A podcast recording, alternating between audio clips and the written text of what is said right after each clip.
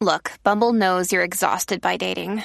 All the must not take yourself too seriously and 6 1 since that matters. And what do I even say other than hey? well, that's why they're introducing an all new Bumble with exciting features to make compatibility easier, starting the chat better, and dating safer. They've changed, so you don't have to. Download the new Bumble now. This episode is brought to you by La Quinta by Wyndham. Your work can take you all over the place, like Texas. You've never been, but it's going to be great because you're staying at La Quinta by Wyndham. Their free bright side breakfast will give you energy for the day ahead. And after, you can unwind using their free high speed Wi Fi. Tonight, La Quinta. Tomorrow, you shine. Book your stay today at lq.com. Welcome back, everyone, to 1001 Radio Days. This is your host, John Hagedorn. Here we feature mostly cop and detective shows, plus adventure, plus surprise. You never know, but it's the best from the golden age of radio. We'll guarantee that. For those of you who want non-stop crime buster and detective shows, you can now add 1001 Radio Crime Solvers to your podcast library. That's 1001 Radio Crime Solvers. Brand new for 2023 and growing fast. Enjoy! Hi, everyone. The following three Radio Days episodes will feature some great old radio presentations of the Admiral Hornblower adventures. These are based on the Hornblower books from C.S. Forester. I enjoyed reading these books as a boy, and the stories are well written and acted here. R.N. Harry Towers and his Towers of London Syndicate produced a 52 episode radio series, The Adventures of Captain Horatio Hornblower, in 1952 and 53. The BBC did not want to broadcast it, and it was only aired in the U.S. on CBS, ABC, and Mutual Radio Network. Horatio Hornblower is the fictional naval hero created by C.S. Forester in 1937, who appears in a number of novels set during the Napoleonic Wars. Hornblower's character was inspired by a variety of naval events and officers, but when you come right down to it, although C.S. Forester wouldn't admit it, Hornblower has many of the same traits as the British naval hero Rear Admiral Horatio Nelson, who was best known as the British admiral who lost his right arm and the sight in his right eye in a battle with the French, and then kept on returning to combat until he, one handed and basically one eyed, had burned, sunk, or otherwise destroyed Napoleon's navy. He was quite a British war hero. This radio series is very well done, and the stories are captivating. Listen well to this first one, and I'm sure you'll be hooked. If you want more in the future, send me reviews or email me at 1001storiespodcast at gmail.com and let me know, and I'll make it a regular feature every month. Thanks for listening to 1001 Radio Days, and enjoy. Call all hands. Beat the quarters. Run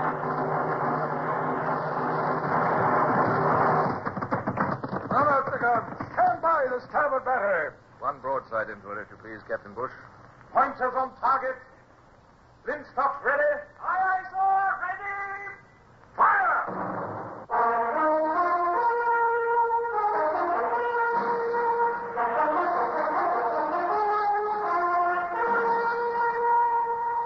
Presenting Michael Redgrave as C.S. Forester's Indomitable Man of the Sea.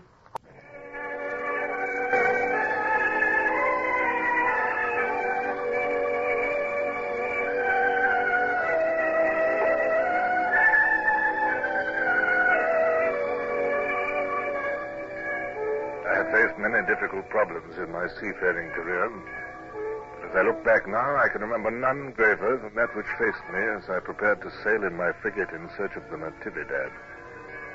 I had captured her before in harbor, by night and by surprise. Now I must meet her on the open sea, where her enormous superiority in firing force must give her the advantage. Well, that was bad enough. Now I had the additional responsibility of a high-born and influential passenger, Lady Barbara Wellesley. When I returned to the ship after calling on the Viceroy at Panama, I summoned Bush, my first lieutenant, to my cabin. Mr. Bush, where's Lady Barbara? She's on the quarterdeck, sir. I I had the carpenter knock up a hammock chair for her. Huh? Had a bit of awning rigged so as to give her some shade. Mr. Bush, the Lydia is a frigate about to go into action, not an Indiaman with nothing to do but pamper passengers. Uh, no, sir. If Lady Wellesley takes advantage of her position and forces me to carry her to England, I cannot refuse. But this is no reason why my ship should be turned into a, a, a, a, a boudoir. No, sir. Confound you, Bush. Can't you say anything but no, sir? Uh, yes, sir. Uh, uh, forgive me, sir, but uh, it would have been highly dangerous for her ladyship to stay ashore with yellow fever spreading as it is. Hmm. So she seeks safety by coming aboard a ship which is about to fight an enemy twice its size. Now, hark ye, Mr. Bush, no good will come of this.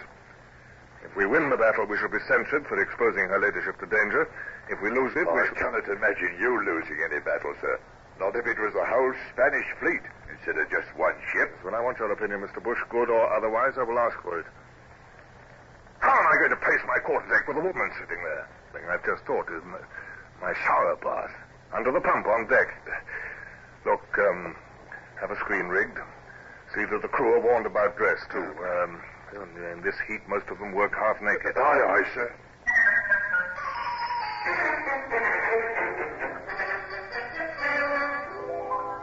She was still on the quarterdeck when I went to attend to the business of getting the ship underway. Infuriating. Sir!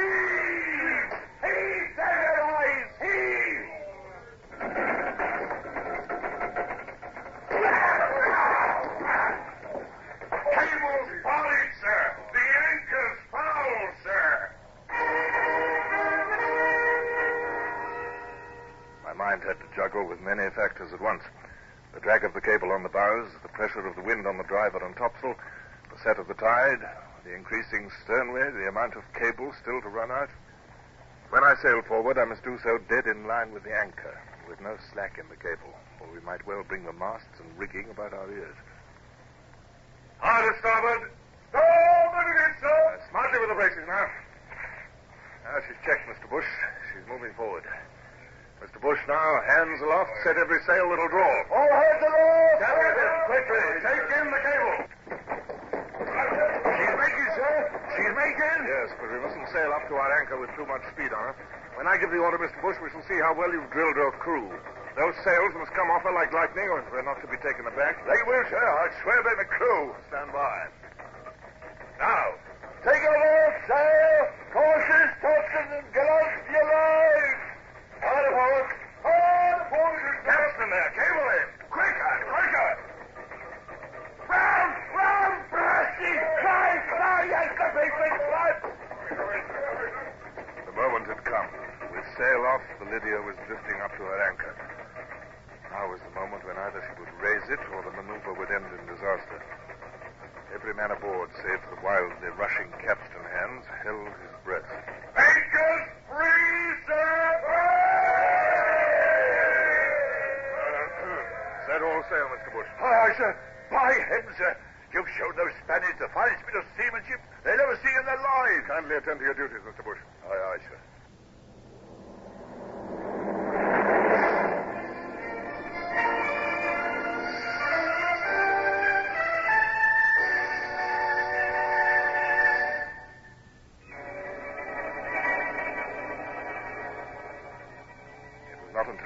Standing out of the Gulf, close hauled, that I was free to communicate to Lady Barbara the news I had heard from the Viceroy. In any case, good manners necessitated that I should address her. I couldn't ignore her presence, however much I might resent it. She sat in her hammock chair by the taffrail, a servant Hebe, the negress, at her feet. She was in animated conversation with Gerard, the officer of the watch, and I noted with amusement that Gerard broke off the conversation and moved away as I approached. Acknowledged my bow with a smile. Oh, it's heavenly to be at sea again, Captain. And may I congratulate you on your amazing seamanship in raising your anchor. Uh, Also, you've given me no opportunity to tell you how grateful I am to you for taking me away from Panama. I was treated well enough, but, well, I was in charge of Her Excellency. An admirable woman, but oh, so dull. In Spanish America, women are treated like Mohammedans. And Spanish American food, oh. On the latter point, I agree heartily, Your Ladyship. Well, will you not sit down, Captain? Sit down on my own quarter deck? Thank you, Your Ladyship, but I've never done such a thing in my life. If you'll forgive me, I prefer to stand. I, um, I came to give you good news. Uh, your brother, Sir Arthur, has won a great victory over the French in Portugal. A great victory? Oh, that is very good news. I've always been proud of Arthur, and this makes me prouder still. Well, I'm happy to be the first to congratulate his sister. Oh, Captain, just look at that setting sun. One almost expects to hear a hiss as it sinks into the sea. Yes, I endeavor never to miss the sunset in these waters, Your Ladyship. It's a, it's a daily miracle. Ah, beautiful. Exquisite. Um, I hope Your Ladyship was well provided for during my absence ashore. If there's anything further that lies within my power. Well, there's just one thing, Captain, that I should like to ask as a favor. What is that? That is that you do not call me Your Ladyship. Call me Lady Barbara, if you will. Certainly, uh, uh, Lady Barbara. And if Lady Barbara doesn't come easily to you and you wish to attract my attention, you can always say, uh, Oh, Captain, I'm so sorry. Please accept my apologies. I realize now that to mock you was quite unforgivable. There's nothing to forgive, ma'am. And now, if you will forgive me in your turn, I must attend to my duties. Oh, one moment, please. Captain, I, I know that you've much on your mind. I know that before you sail for home, you must fight the Natividad. Will you tell me what are your prospects in that battle? Well, the Natividad, ma'am, is a two-decker with 50 guns against my 36. She is commanded by Vice Admiral de Crespo, a ruthless and bloodthirsty man who will never surrender. Whatever his faults, he's no coward. But against his force, I have perhaps a little experience. Capable and loyal officers and a very well-trained crew. And they're English. That counts for much. You may be frank with me, Captain. What will happen if we should lose? If I or my crew are taken alive, we shall be hanged or tortured. El Supremo will show no mercy to us for having turned against him. And you. It shall be my last care to see that you do not fall into the hands of De Crespo uh, alive. Thank you, Captain. But you're not to worry about me, nor to allow my presence to influence you. Should it come to the worst, I too am English and a Wellesley. I know how to die.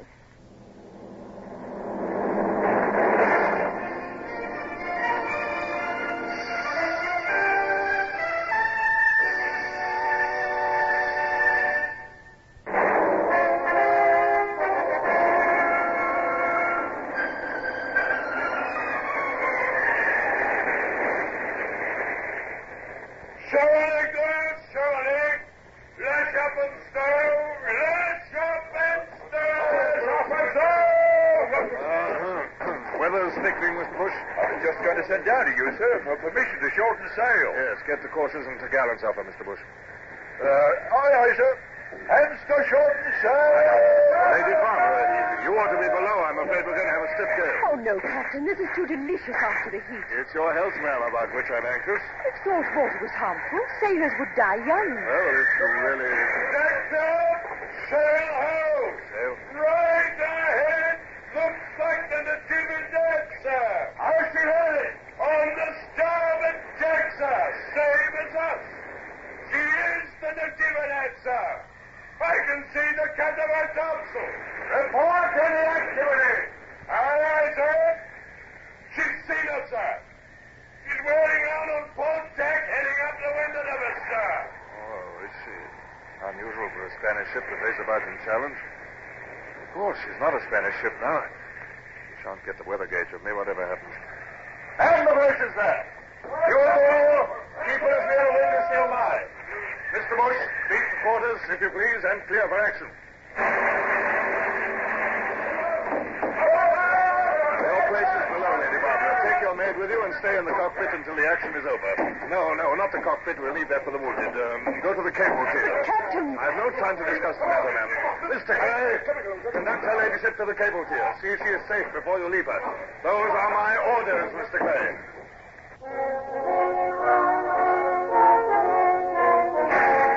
Mr. Bush's incessant drilling of the crew showed its value now. Every man knew his job and did it swiftly and well. The decks were soused with water and strewn with sand. The bulkheads were knocked away. The fire parties took their places at the pumps. The boys ran with cartridges for the guns. And down below, the acting surgeon was dragging the midshipmen's chests together in the cockpit to make an operating table.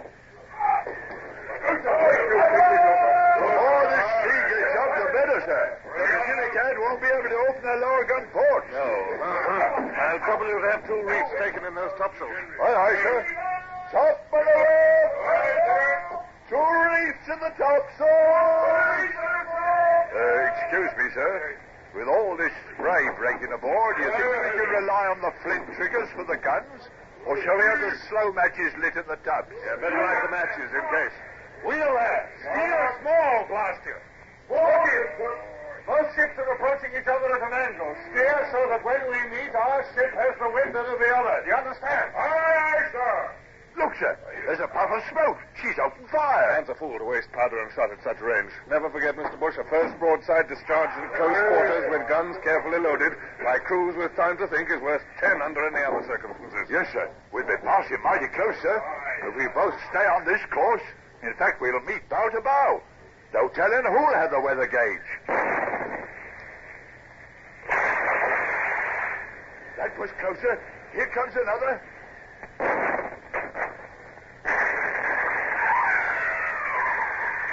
That got us. Two men down at number four gun, sir. Christmas! We're going to shave it close. Stand by, Mr. Rayner. Fire as your guns bear. Wheel there. Watch your helm of leather. That's it. Oh, now, hold her as she comes on. Fire!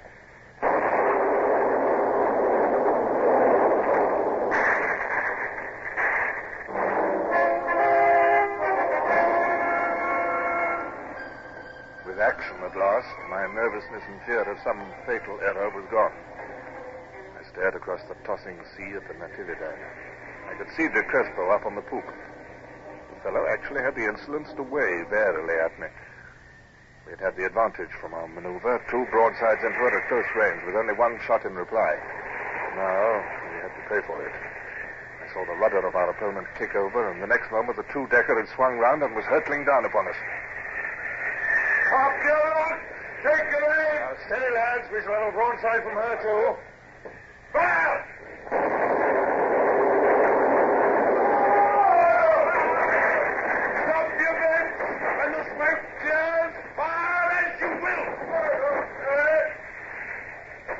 De Crespo was evidently unable to trust his crew to fire independently and was working them to the word of command.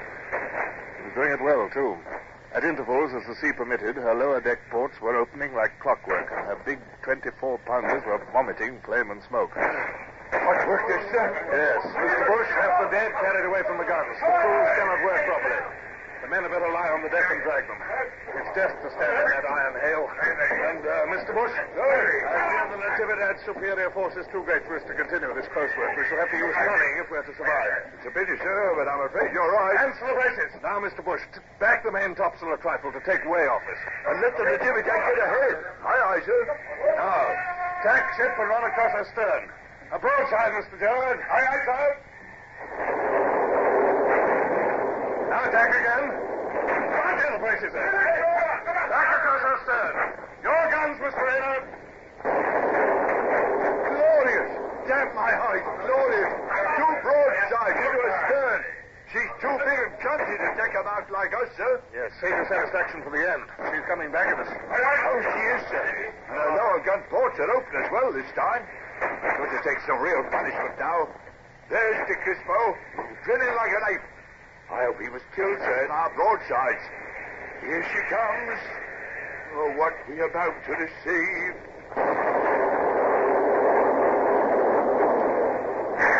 Stand, Commander!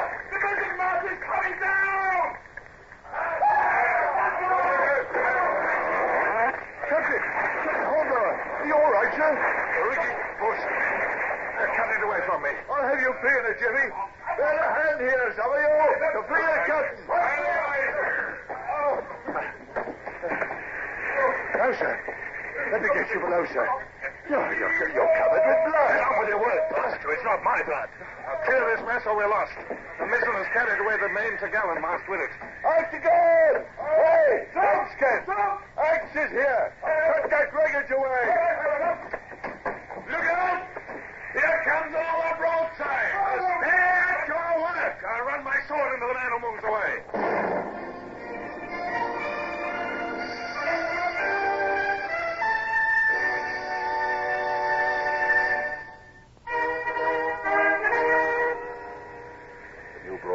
Thundered into us. and I felt the Lydia leap and twist like something human as the great shots plunged into her vitals.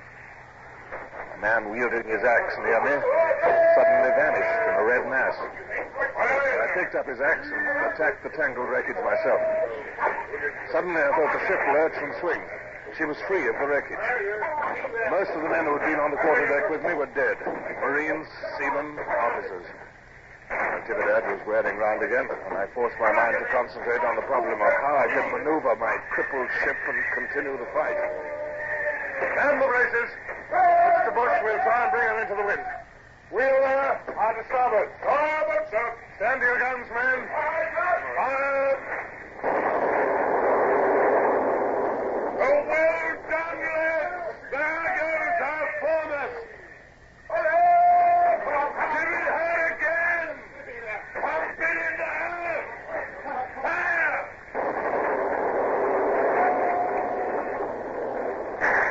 Sir, look at that. The foremast is gone. You take the main topmast with it. She's swinging round into the wind. She's as helpless as we are. Confound it, the gale's blowing us apart. Ceasefire, then. We're only wasting your shot at this range. With the mizzen gun, sir, I can't get enough leverage to sail into the wind. No, it's infuriating, but she's in the same trouble.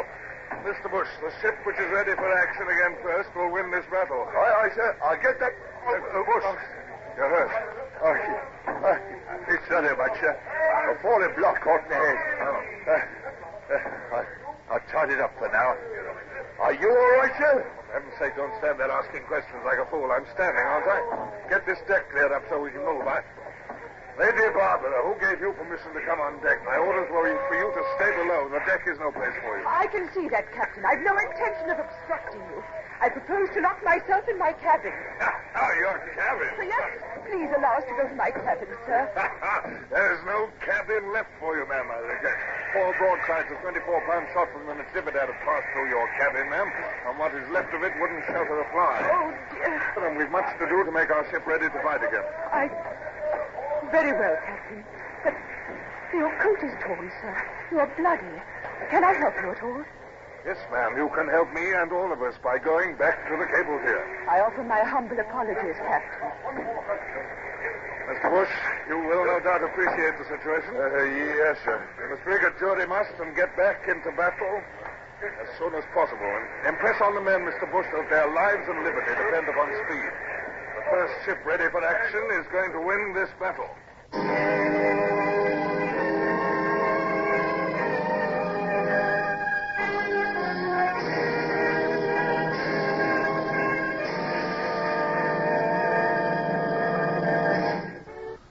Horatio Hornblower, starring Michael Redgrave, is based on the novels by C.S. Forester. Music composed and conducted by Sidney Torch. Produced by Harry Allen Towers.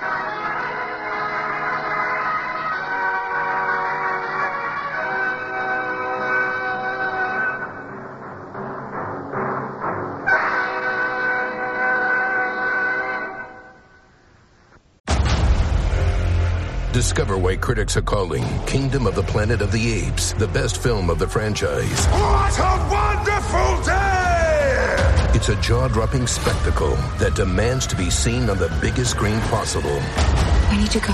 Hang on. It is our time. Kingdom of the Planet of the Apes. Now playing only in theaters. Rated PG 13. Some material may be inappropriate for children under 13. Buenos dias, world, from the San Diego Zoo Wildlife Alliance. I'm Marco Wendt. And I'm Rick Schwartz. and we're your hosts for season three of Amazing Wildlife, a show from iHeartRadio Ruby Studio and the global conservation organization behind the San Diego Zoo and the San Diego Zoo Safari Park. Listen as we dive into the efforts here in San Diego and spotlight the heroes working worldwide to care for the species you know and love. Listen to Amazing Wildlife on the iHeartRadio app, Apple Podcasts, or wherever you get your podcasts.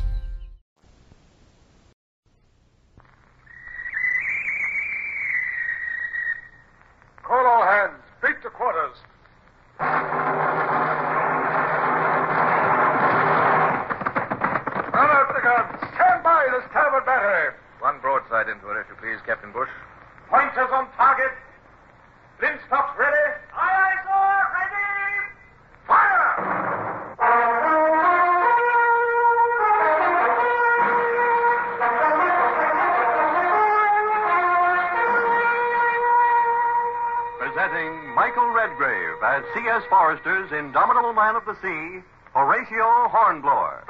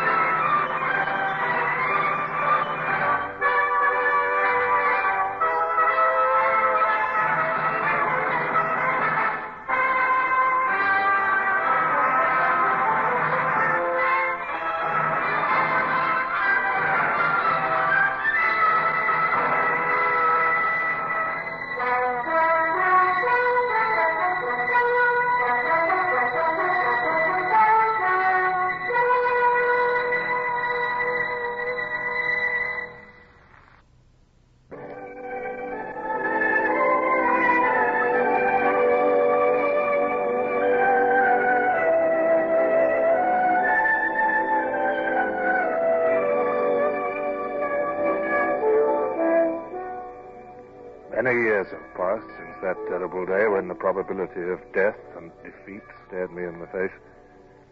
But I can close my eyes even now and feel again that exhaustion and faintness that I dared not let any man see. It was a nightmare pause in a nightmare battle. Two partially disabled ships drifting rapidly apart, and each with no purpose than to patch its wounds and return to destroy the other. I can see the Natividad again. Now the score's clearing, sir. How does she bear? About two points on the starboard beam, sir. Ah. There. She's hove too. Looks a bit lopsided without her foremast. Hmm. She seems to have made no attempt as yet to rig a new one. Well, as soon as we can carry some sail aft so that we can beat the wind, we'll have it at our mercy. We must try and do it before nightfall, Mr. Bush, and, and or we may lose her altogether in the dark. And uh, now, what's this? It's the funeral party, sir. Oh. They're already going out there. Uh, how many? Fourteen, sir. Very well. Mr. Bush, have all hands stop work, but remain where they are. I intend no disrespect to the dead, but this ceremony must be swift, or the living may be endangered. Aye, aye, sir.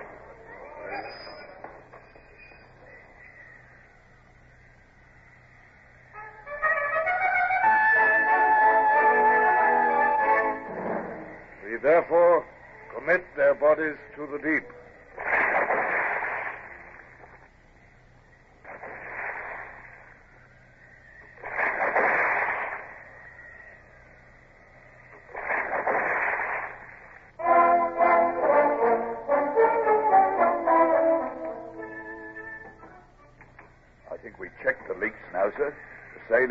Under the bottom and seems to be holding.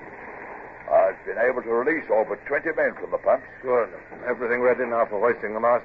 All ready, sir. Right. Now, Mr. Bush, it is important that nobody should haul or carry out any movement except by orders. I shall try to use the pitching of the ship to help in the raising of the mast. And if any man acts without my orders, I'll have him flogged. Aye, aye, sir. Hands to the windlass. Mr. Gerard, attend to those slings. Aye, aye, sir. Mr. Galbraith, into the mizzen cage. Right, sir. Never do it. The ropes will slip off the masthead. Hmm, if it jerks away from that stump, it'll sweep the deck like a broadside. You trust the old man. He knows what he's doing, off. Oh, if he does. Run to go there. Oh! Oh! Hoist away there.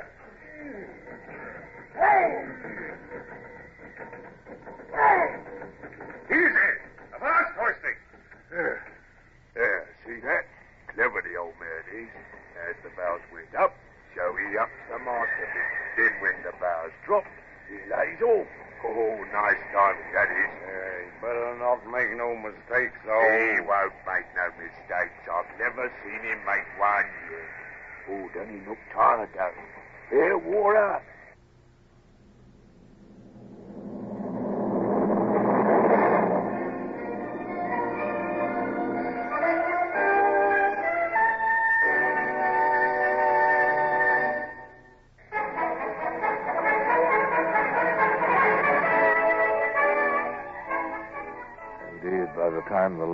dangerous struggle with the mast was over and it stood vertical at last, while the men fished it firmly to the stump of the old mizzen, I was sick with weariness. I'd been on my quarter deck for over eight hours with neither rest nor food. Through the stress and labor of the battle, I was beginning to find it difficult to concentrate upon anything. So that Bush had spoken twice before I could force myself to listen. I said, sir, that it's a magnificent piece of work, if you'll allow me to say so, sir. Um, shall I send up the topmast and yards now, sir? I fear it'll be useless to attempt to carry any canvas in this wind and sea, Mr. Bush. And the Natividad is barely in sight now. Uh, just a smudge on the horizon, sir. Aye. Uh, there's not much chance of renewing the action till the wind takes off a bit. Yes, I cannot imagine the Admiralty accepting that statement in a report. But it's true enough, sir. We're badly knocked about, and the weather's too rough to carry on the fight. Nevertheless, the report would be received with pitying smiles, Mr. Bush. The excuse is too old. Like the uncharted rock, which always causes a wreck. The Admiralty is 10,000 miles away, and they can't judge the strength of this storm from there. Yet even though I should be accused of cowardice, there's nothing I can do until the weather moderates. No, sir, there's not. And in that case, sir, why not take a rest? You look mortally tired, sir. Indeed you do. Uh, let me send and have a berth screened off for you in the wardroom. Fiddlesticks, Mr. Bush. It's you who need a rest. Dismiss the starboard watch and go below and turn in. While the enemy is in sight, I shall stay on deck. But, sir, I I think... gave you an order, Mr. Bush. Aye, aye, sir. Hmm, good fellow, Bush, but uh, a fool. A sentimental fool. He'd treat me like an old woman if I'd let him. Hmm. Yes, I wonder how Lady Barbara is getting on that. Oh, confound it. Here's that idiot of a steward now. Can't anybody leave me alone? Well, Polwheal, what do you want? Uh, well, I've been to attend to the lady, sir. I screened off a bit of the orlop for her, sir. The orlop? But the wounded are in there. Well, they're mostly quiet now, sir. Well, I couldn't leave her in the cable tier. Oh. I've sprung a hammock for her, and she's... she nicked into it like a bird, sir. Took a bit of grub, too, and a glass of wine, she did. Oh, very good, Paul Well, now, it stands to reason, sir. A frigate in the sea like this, and a battle like what we've had is, well, it's a bit rough on an high-born lady. Just confine yourself to facts and keep your opinions to yourself, Polwheal. The high-born lady joined this ship of her own free will, knowing that she was about to go into action. Aye, sir. Now, uh, about you, sir. Here's some dry clothes from your chest in the storeroom. I'm afraid the last broadside done for everything in your cabin. I don't want any dry clothes. Uh, of course you don't, sir. I wouldn't suggest it, except in... Well, if you takes cold, sir, you won't be fit when we catches up with the Natividad. Will you change up here, sir, or come below? Uh, now, now, look. If I just lash this here hammock chair to the rail, sir, you could sit there when you've changed and have this biscuit and rum, couldn't you, sir? Uh, and this here boat cloak will keep some of the spray off you. But you won't have to leave the deck. Polwheal, are you presuming to give me orders? Orders, sir? Me? I hope son knows my place, sir. Hmm. It's all right, Mr. Bush, sir. You can turn in now. Captain's in his chair and sleeping like a baby, sir.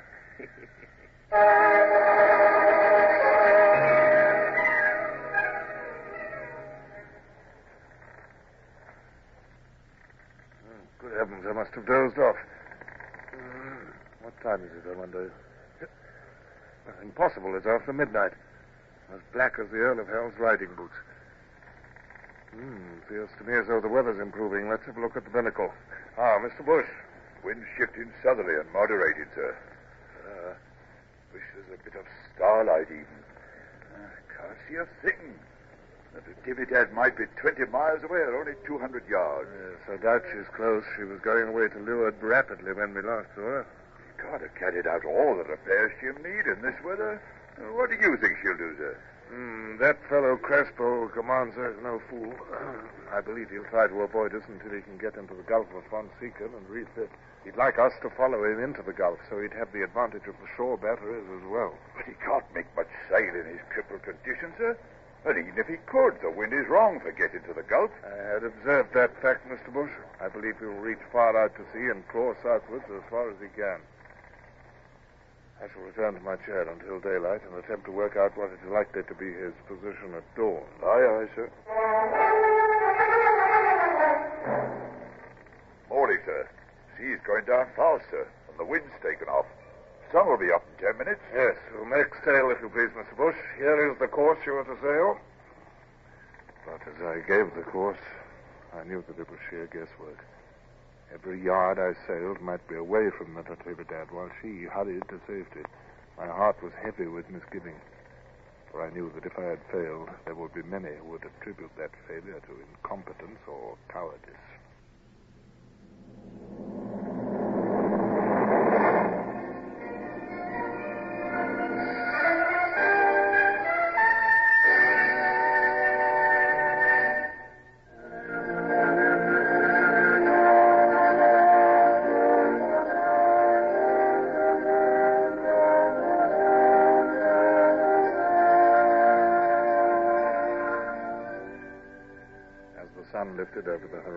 I paced the quarterdeck with every appearance of unconcern, determined not to allow anyone to guess at the doubts and fears which tormented me.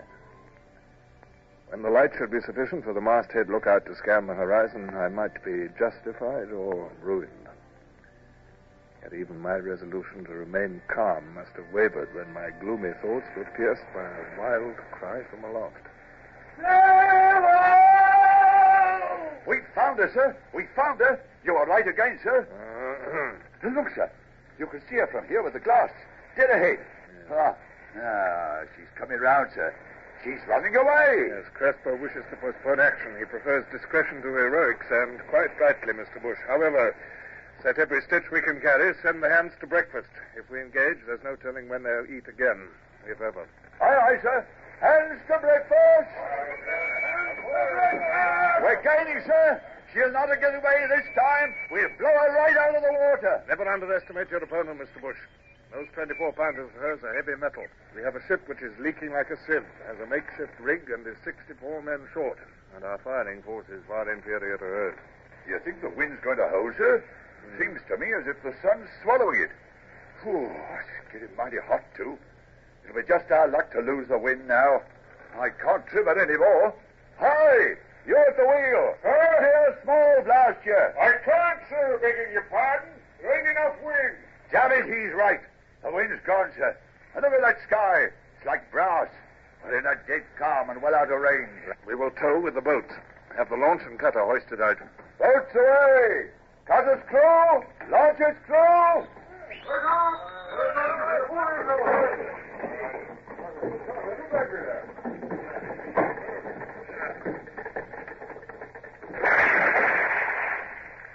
Now men.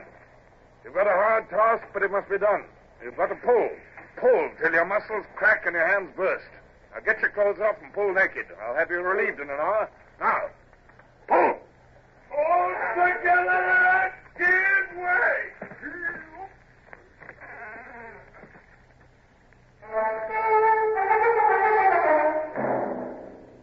Look at that, Mr. Gerard. That puff of smoke from the Natividad. Yes, she carries two long 18s aft. We're going to run the gauntlet of those for the next hour. That was nearer. About 50 yards off our starboard quarter. Mr. Gerard, ask Mr. Marsh to see what he can do with the long nine on our forecastle. I know it's not much use, but it'll cheer the men to feel that we're replying. Aye, sir. He's ready and waiting. Very good, Mr. Marsh. Show them some shooting. Stand by, gun crew. Give me the lanyard. You cable waste the sound of it. Very good. Try again. Here comes some more, fellows.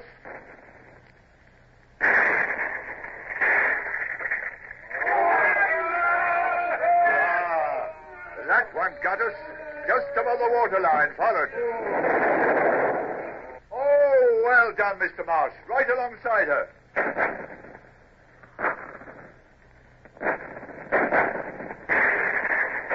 Hello. What's she up to now, sir?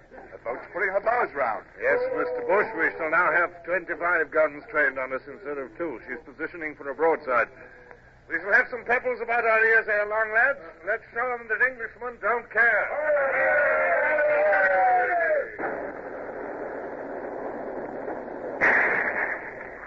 Terrible shooting. Not more than two hits. Mr. Galbraith, let that main gallant stay. Splice directly.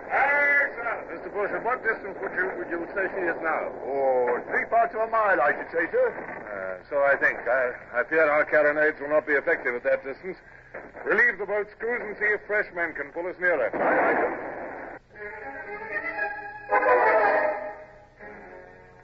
It was intolerably hot. The smell of pitch from the deck seams, the bitter tang of powder, and the smell of the blood from the wounded combined with my fatigue and anxiety to make me feel deathly sick. I feared to disgrace myself by being sick in front of the men. They, too, no longer joked at the guns. They were beginning to sulk under punishment. It was a bad sign. Sullivan! Sir! Come here, Sullivan. You your fiddle? Aye, sir, I have that. That, then we'll have a hornpipe. Benskin, Hall, McAvoy. A hornpipe from each of you and a guinea for the man that does his best.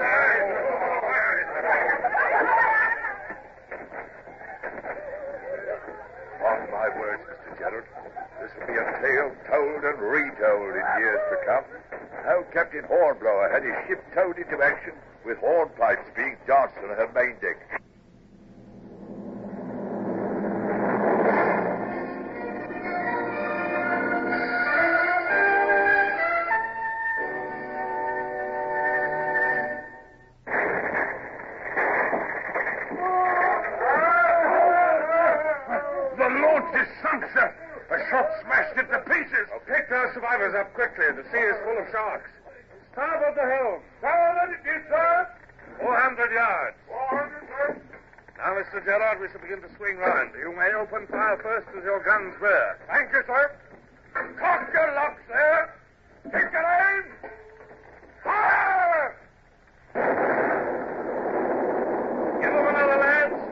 In into them.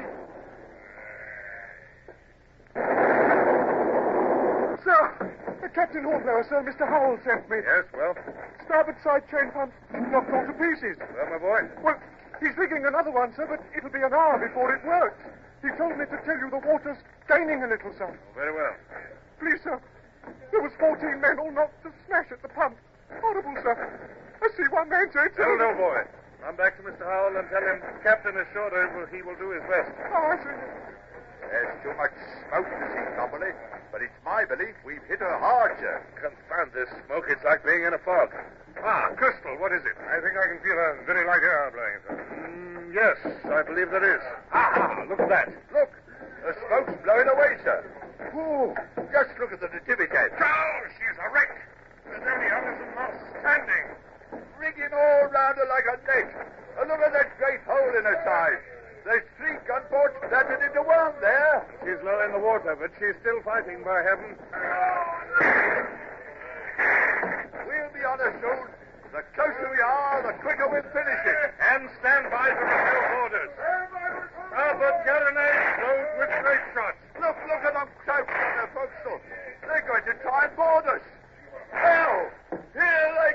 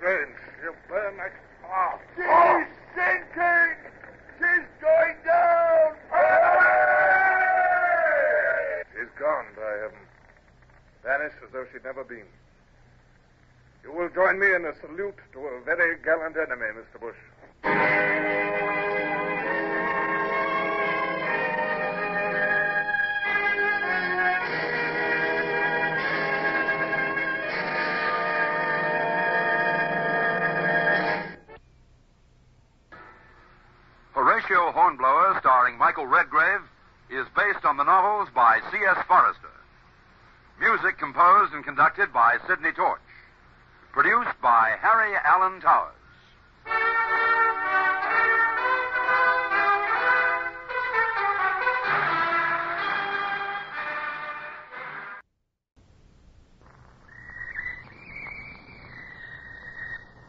Thanks for joining us for 1001 Radio Days, your home for Golden Age Radio, when radio was king. If you enjoyed tonight's show, please do take a moment and send us a review. We always appreciate reviews and they help new listeners find us. Until next time, this is your host, John Hagedorn. Stay safe, and we'll be back soon at 1001 Radio Days. And one note don't forget to pick up 1001 Radio Crime Solvers. That's 1001 Radio Crime Solvers. This is your host, John Hagedorn, and we'll be back soon. Buenos dias, world, from the San Diego Zoo Wildlife Alliance. I'm Marco Wendt. And I'm Rick Schwartz and we're your hosts for season three of Amazing Wildlife, a show from iHeartRadio Ruby Studio and the global conservation organization behind the San Diego Zoo and the San Diego Zoo Safari Park. Listen as we dive into the efforts here in San Diego and spotlight the heroes working worldwide to care for the species you know and love. Listen to Amazing Wildlife on the iHeartRadio app, Apple Podcasts, or wherever you get your podcasts.